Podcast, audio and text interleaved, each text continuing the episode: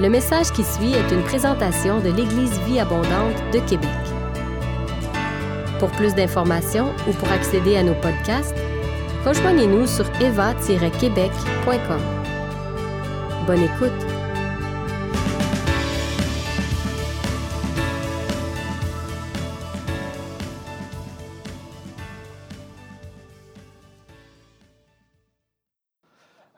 Tous, merci à vos pasteurs pour leur invitation et à l'équipe technique. C'est très impressionnant parce que je les vois en face de moi euh, tous masqués. L'avantage, c'est que si je chante faux, si je joue faux, si je dis des bêtises, je ne verrai pas leur grimace. L'inconvénient, c'est que le reste du temps, je ne verrai pas leur sourire non plus. Mais bon, chapeau les gars et, et les filles, vous êtes euh, une belle équipe euh, ici. Et chapeau à toutes les équipes dans, dans toutes les communautés, les églises évangéliques, mais aussi toutes sortes d'associations au service de- des gens pour, euh, pour le boulot que vous faites, parce que c'est pas rien. J'y connais rien, mais j'imagine. Ah, voilà.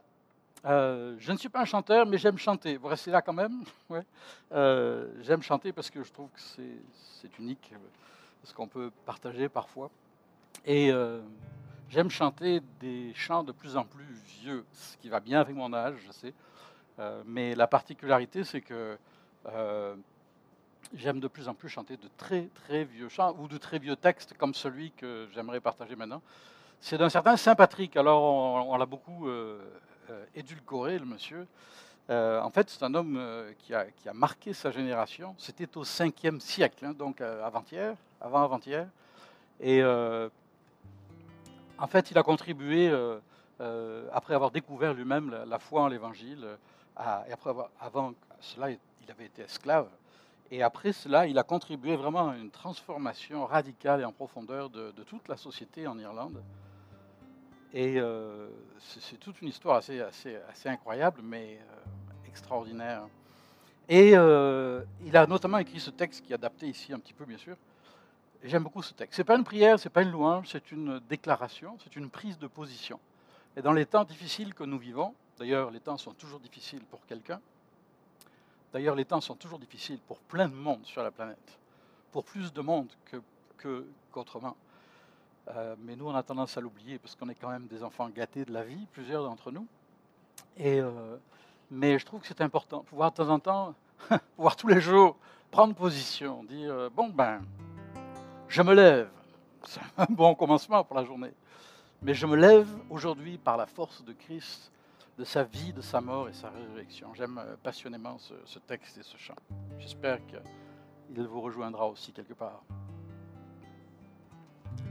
Je me lève aujourd'hui par la force de Christ, de sa vie, de sa mort et sa résurrection, de sa paix, de son pardon et sa compassion, de son trône de grâce et son retour en gloire, de son trône de grâce et son retour en gloire.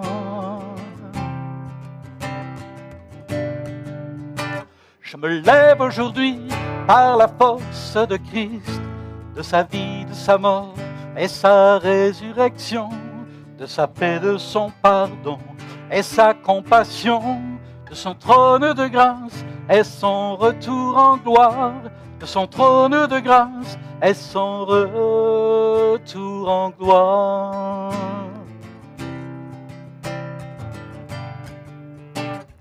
Christ en moi, avec moi et en avant de moi, Christ pour moi, au-dessus et en dessous de moi, Christ à ma droite, à ma gauche et derrière moi, mon Seigneur et mon Dieu, mon ami et mon roi. Je me lève aujourd'hui par la grâce du Père, fort du secours des anges et de tant de prières sur ce chemin tracé où nous ont précédés une nuée de témoins au fil des temps passés, une nuée de témoins au fil des temps passés.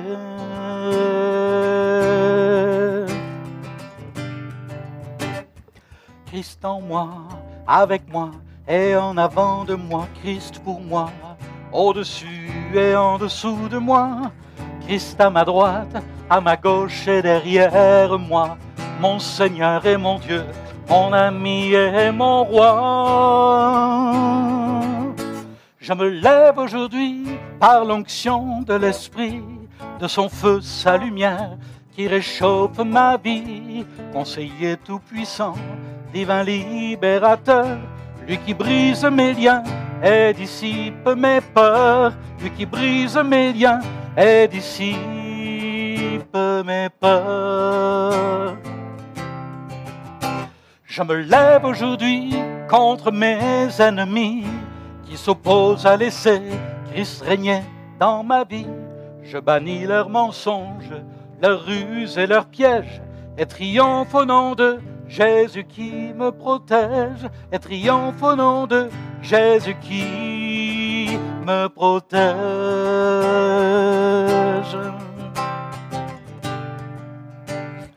Christ en moi, avec moi et en avant de moi, Christ pour moi, au-dessus et en dessous de moi, Christ à ma droite, à ma gauche et derrière moi, mon Seigneur et mon Dieu, mon ami et mon roi, Christ en moi, avec moi et en avant de moi, Christ pour moi, au-dessus et en dessous de moi, Christ à ma droite, à ma gauche et derrière moi, mon Seigneur et mon Dieu, mon ami et mon roi, mon Seigneur et mon Dieu, mon ami et mon roi, mon Seigneur et mon Dieu, mon ami et mon roi.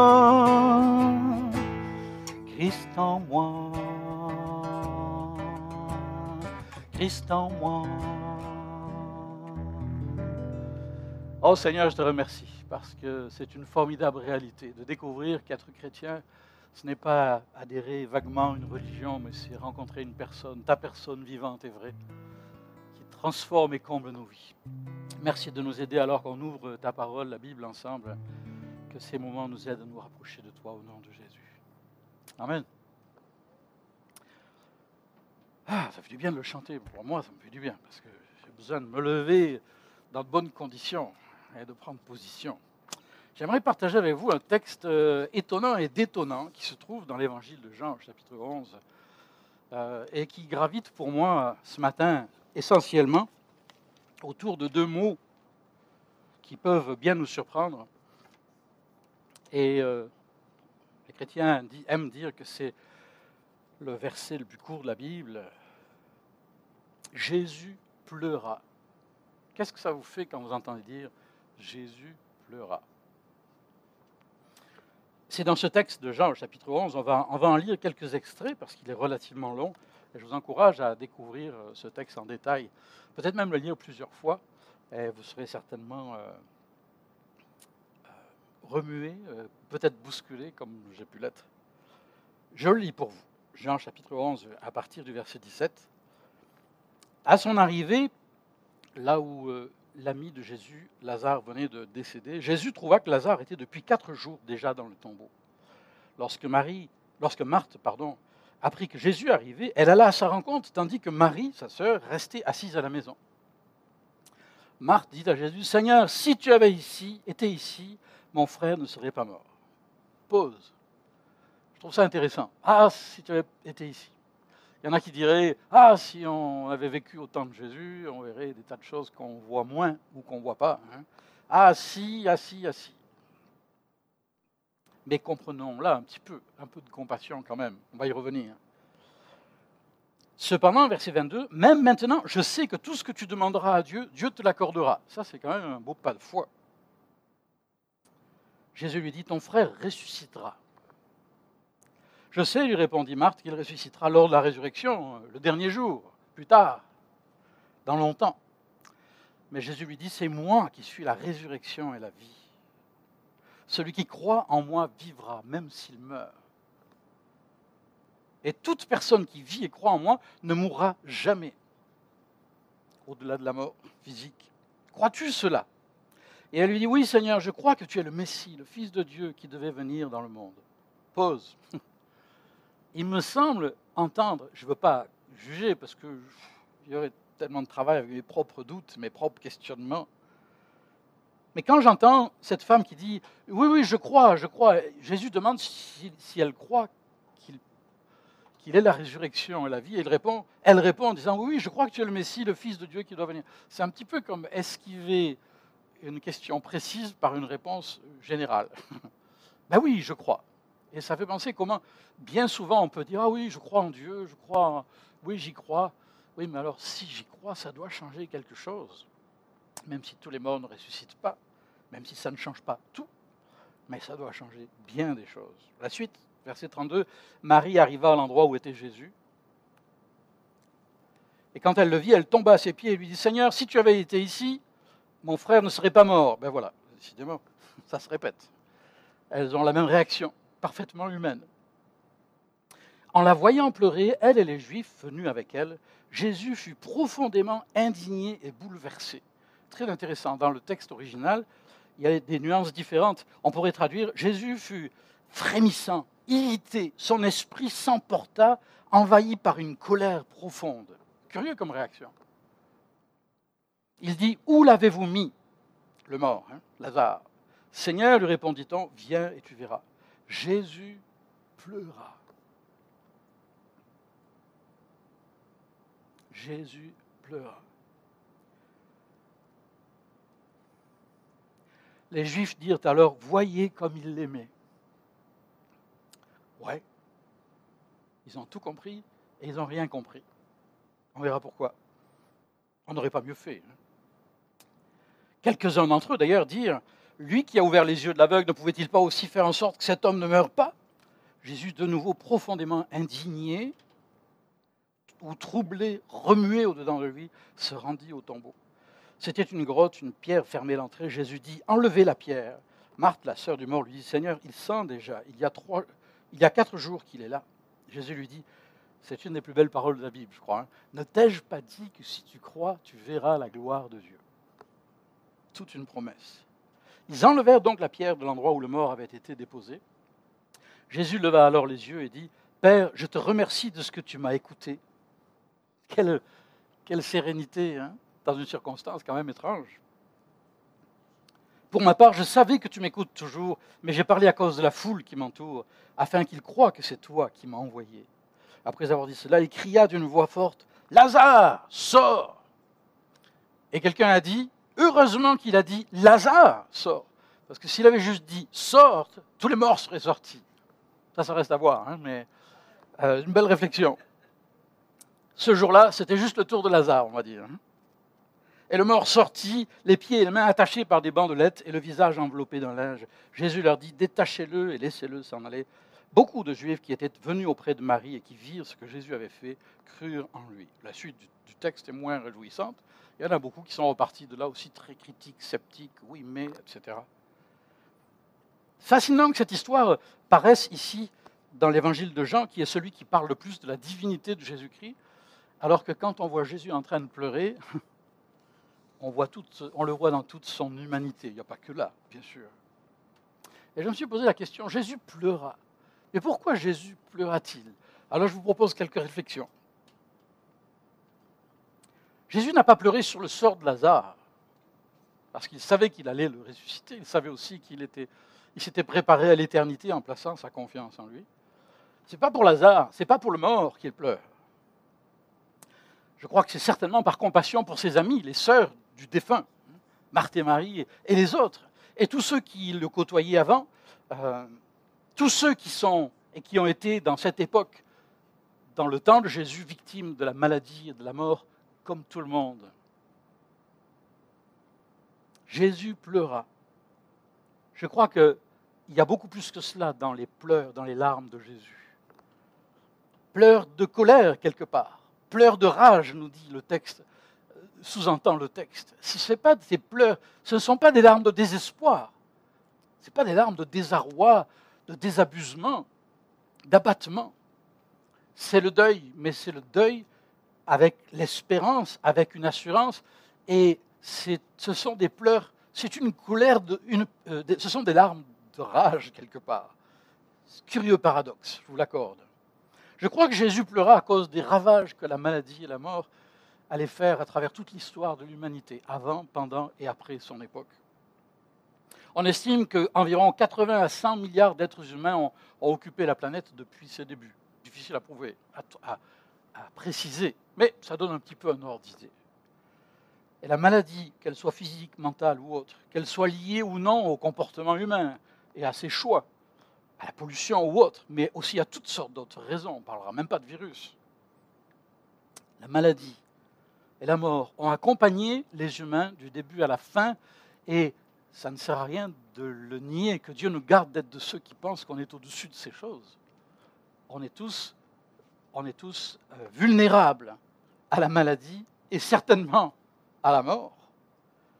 Et je crois que Jésus a pleuré devant les ravages que la chute, non seulement d'Adam et Ève, mais de l'humanité dans la rébellion, dans l'éloignement de Dieu, a provoqué.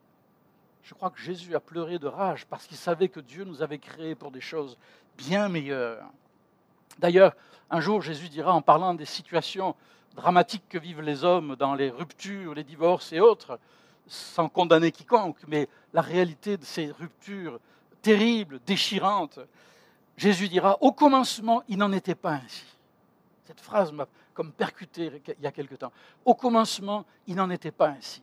Dieu n'a pas créé l'homme pour le livrer à la souffrance. Dieu n'a pas créé l'humanité pour la laisser dans sa déchéance, pour, pour la voir aller dans la déchéance. Il l'a créé pour des choses infiniment meilleures. Et je crois que c'est pour cela que Jésus pleura. Parce qu'il savait que ce n'avait jamais été le plan, le meilleur plan, la volonté parfaite de Dieu pour ses créatures. Jésus pleura à cause du péché, appelons les choses par leur nom, et de ses ravages. L'orgueil de l'homme, sa violence, son arrogance, l'exploitation les uns des autres, l'individualisme, les injustices, la jalousie, la haine, les guerres, l'esclavage. Aujourd'hui même, en ce moment même, regardez les, médias pendant une heure si vous en avez le courage. On est dans un monde en souffrance, un monde déchiré, un monde délabré. Et Jésus pleura à cause de tout cela. Lui, dont la Bible dit qu'il savait très bien ce qui est dans le cœur de l'homme. Lui qui savait aussi ce qui allait advenir des générations suivantes. L'homme est capable du meilleur et du pire en un seul bonhomme, chacun d'entre nous. Alors, c'est bien facile de pointer du doigt ceux qui commettent des choses terribles et d'oublier que nous avons en nous tout ce qu'il faut pour faire des choses pires encore. Le psaume 8 dit au verset 6, Dieu, tu as créé l'homme de peu inférieur à Dieu, et tu l'as couronné de gloire et d'honneur. Mais dans Romains chapitre 3, il est dit, ne nous voyons pas comme supérieurs aux autres. Pas du tout, en effet, comme cela est écrit, il n'y a pas de juste, pas même un seul. Aucun n'est intelligent, aucun ne cherche Dieu. Tous se sont détournés, ensemble ils se sont pervertis. Il n'y en a aucun qui fasse le bien, pas même un seul. Pas même un seul. Leur gosier est une tombe ouverte, ils se servent de leur langue pour tromper. Ils ont sur les lèvres un venin de vipère, leur bouche est pleine de malédiction et d'amertume. Leurs pieds courent pour verser le sang, la destruction et le malheur marquent leur passage. Ils ne connaissent pas le chemin de la paix. Il n'y a aucune crainte de Dieu devant leurs yeux. Quelle tragédie. C'est au point que dans la Genèse, il est écrit que, à un moment donné, quand Dieu a vu comment l'homme était tellement euh, tombé bas, il est dit l'Éternel eut des regrets au sujet de l'homme. Comment? Dieu a des regrets? Je ne pense pas que ça veut dire que Dieu s'est dit mince alors, qu'est-ce que j'ai fait? J'aurais pas dû créer l'homme. Je crois pas que je crois que c'est en train de parler notre langue. On sait ce que ça veut dire quand quelqu'un dit finalement ben, je regrette quasiment d'avoir fait ce que j'ai fait. Si j'avais su, j'aurais, je me serais abstenu. L'Éternel a eu des regrets au sujet de l'homme qu'il avait fait sur la terre. Il en eut le cœur affligé. Est-ce que vous savez que Dieu pleure parfois Parfois. Moi, je crois que Dieu pleure souvent. Vous connaissez l'histoire du fils prodigue? Moi, je l'appelle l'histoire du père prodige, parce que c'est le père qui est plus intéressant là-dedans, dans le fond. C'est incroyable, le père laisse le fils partir avec sa partie son héritage par anticipation. Hein, merci, c'est toujours sympa. Un enfant qui demande à son père son héritage alors qu'il est vivant, euh, ça fait toujours plaisir. Euh, il est parti, il est allé dilapider sa part d'héritage et finalement, c'est pas qu'il a eu des remords de conscience, même pas. C'est qu'il crève de faim. Il est en train de bouffer, excusez l'expression, ce que bouffe les... On ne laissait même pas manger ce que mangeaient les cochons qu'il gardait. Vous vous rendez compte C'est tombé assez bas quand même. Hein. Dans la boue, c'est le cas de dire. Et, pendant ce temps, que fait le père? J'en sais rien. La Bible ne dit pas, on ne va pas spéculer. mais vous ne m'enlèverez pas l'idée qu'il lui est arrivé de pleurer. Alors qu'il avait tous les moyens de faire revenir de force son fils à la maison, il en avait sûrement les moyens. Il a laissé aller, laissez-moi vous dire, vous ne m'enlèverez pas de, de ma conviction que le Père a beaucoup pleuré, et que Dieu le Père aussi pleure souvent. Il dira au prophète Jérémie, sans cesse, nuit et jour, mes yeux versent des larmes, ils ne tarissent pas. Et quand on lit le texte, on ne sait pas très bien si c'est le prophète qui parle, mais c'est Dieu qui dit à Jérémie cela. Et le prophète et Dieu ne font qu'un dans cette, situation. On est loin de l'optimisme béat d'une psychologie à bon marché, style euh, médias sociaux, je ne donnerai pas de nom, où il y a d'ailleurs tellement de bonnes choses. Tout est son contraire. Hein. Tout est son contraire. Jésus pleura en pensant aux millions de victimes de la faim et de la soif dans le monde. On parle de 820 millions, plus de 100 fois la population du Québec, ça vous dit quelque chose? Qui crèvent de faim, excusez l'expression, mais au propre et au figuré. On estime que 132 millions d'êtres humains vont souffrir de la faim et de la famine, en plus de ces centaines de millions à cause de la pandémie de la Covid. Dieu soit béni pour des œuvres remarquables comme Erdo qui fait un travail extraordinaire au niveau de nos églises. Mais Jésus a pleuré pour tout cela et pour bien plus encore. Il a pleuré pour toutes les processions funéraires, pour le suicide des jeunes et des enfants, des seniors et de gens de tous âges, pour les drames familiaux, pour les Joyce et Chakwan. Jésus pleura pour la violence conjugale, pour les abus d'enfants, pour l'orphelinat de Chicoutimi, pour les orphelins de Duplessis, et les enfants et les hommes et les femmes de toutes les générations et de toutes les nations, y compris les plus snobs, qui snobent les autres et les regardent du haut de leur culture.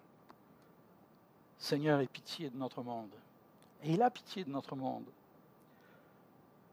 ne me quittez pas maintenant parce que je ne voudrais pas que vous partiez déprimé.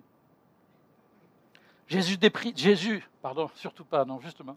Jésus pleura. Très mauvais lapsus. Jésus pleura devant les ravages d'un pseudo-christianisme qui a poussé tellement de générations, notamment ici au Québec, à s'éloigner de Dieu. Quelle honte. Quand j'entends l'expression société post-chrétienne, il y a quelque chose en moi qui, bondit. Je ne comprends pas ce concept, cette expression, d'où on a bien pu la sortir. Post-religieuse, post-tradition, post tout ce que vous voudrez. Il y a eu beaucoup de belles choses qui ont été faites au nom du Christ dans l'humanité, mais tant de crasse aussi, tant de misère, tant de choses détestables qui ont éloigné les gens de Dieu. Seigneur, aie pitié de nous. Et Jésus pleura parce qu'il le savait tout cela. Il y aurait de quoi pleurer avec lui, non? Jésus pleura face à une humanité qui a oublié l'éternité, Quelqu'un a dit, nous sommes comme des papillons qui battent des ailes pendant un jour en pensant que c'est l'éternité. Seigneur, aide-nous à pleurer pour ceux qui ne sont pas prêts pour l'éternité.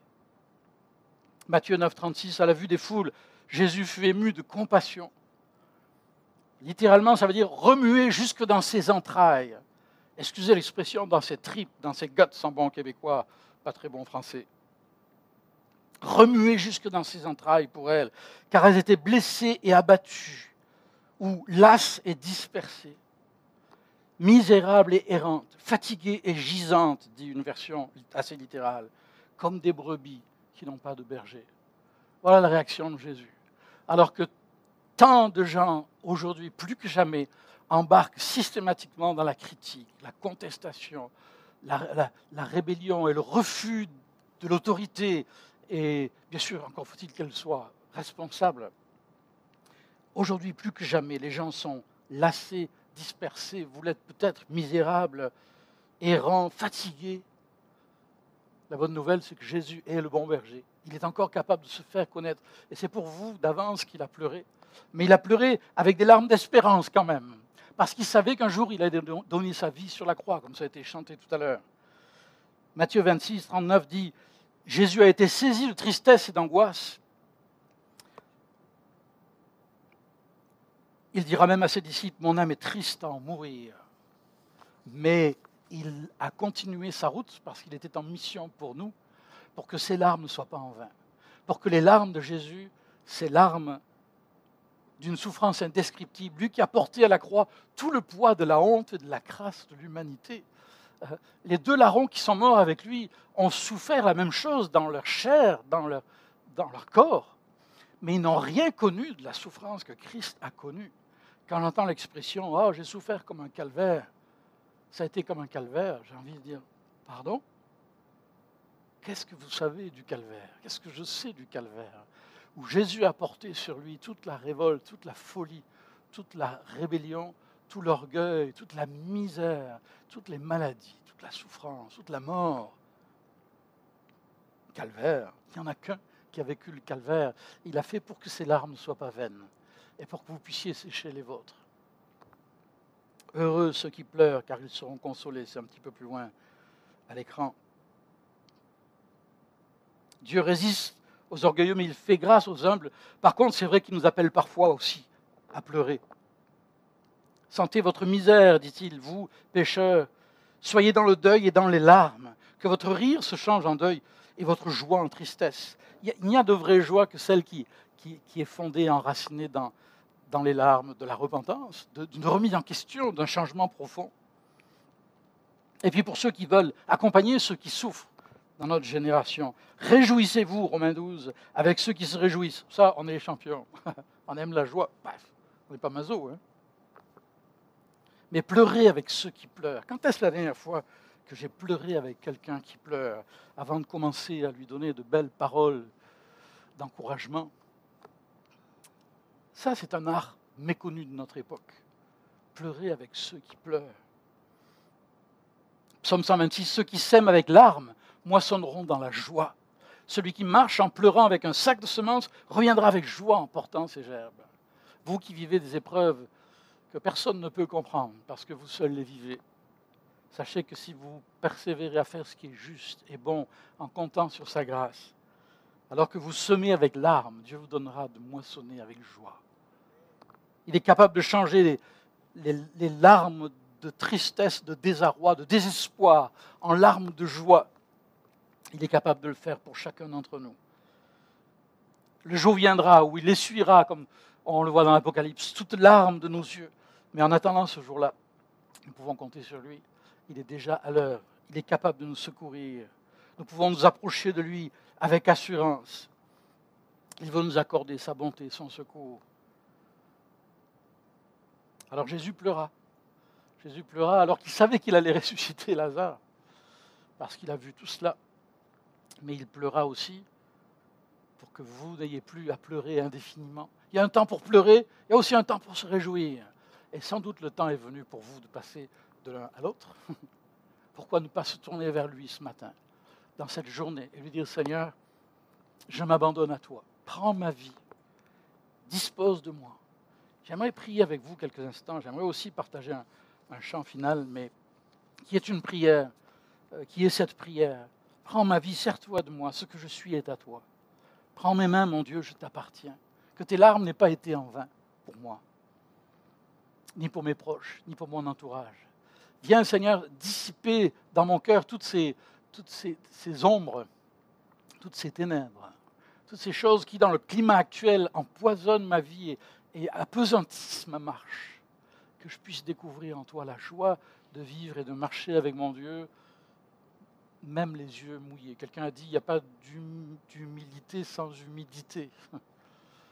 Euh, que Dieu nous garde les yeux humides que Dieu nous garde sensibles, que Dieu nous accorde le don des larmes, le don de la compassion pour ce monde en souffrance, qui a plus besoin de présence que d'explications et de réponses. Bien sûr qu'on en veut des réponses, et des vaccins, et des, s'ils sont bons, et, etc.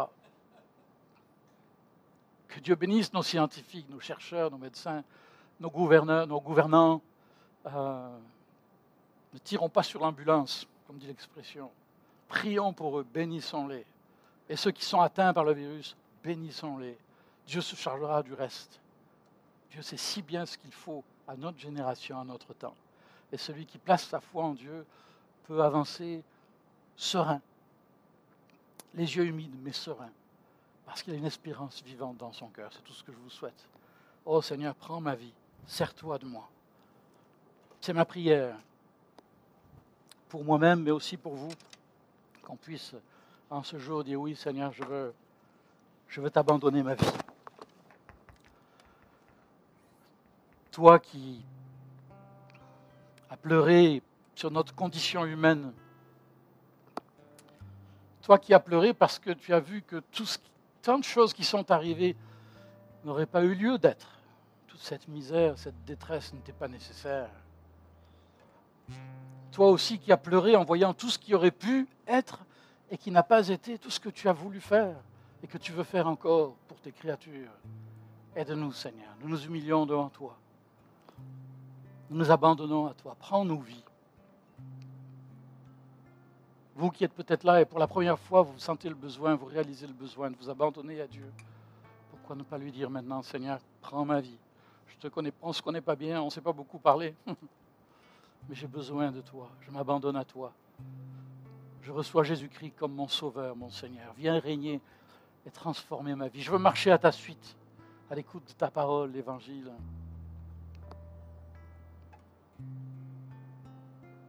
Oh, merci Seigneur. Prends ma vie, sers-toi de moi. Ce que je suis est à toi. Prends mes mains, mon Dieu, je t'appartiens. Sers-toi de moi. Sers-toi de moi. Prends ma vie. Sers-toi de moi. Me voici.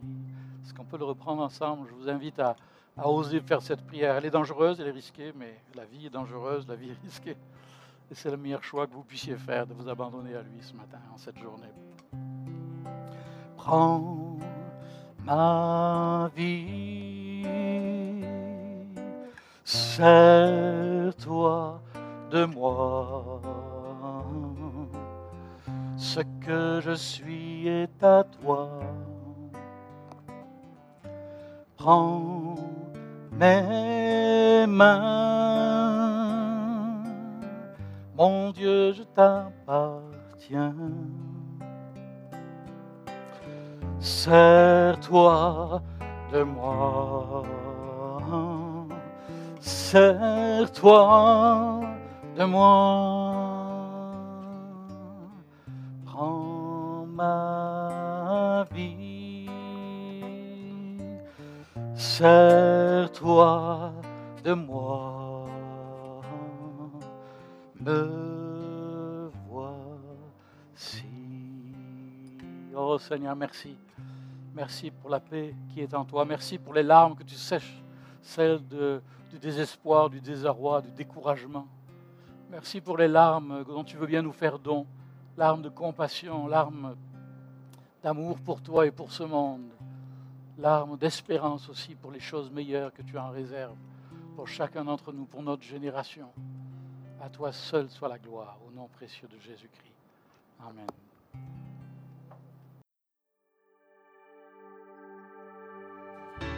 Vous avez aimé ce message, nous vous invitons à vous joindre à nous lors de nos rencontres du dimanche matin. Vous trouverez l'horaire et l'emplacement de nos réunions sur notre site internet eva-québec.com. N'hésitez pas à communiquer avec nous et que Dieu vous bénisse.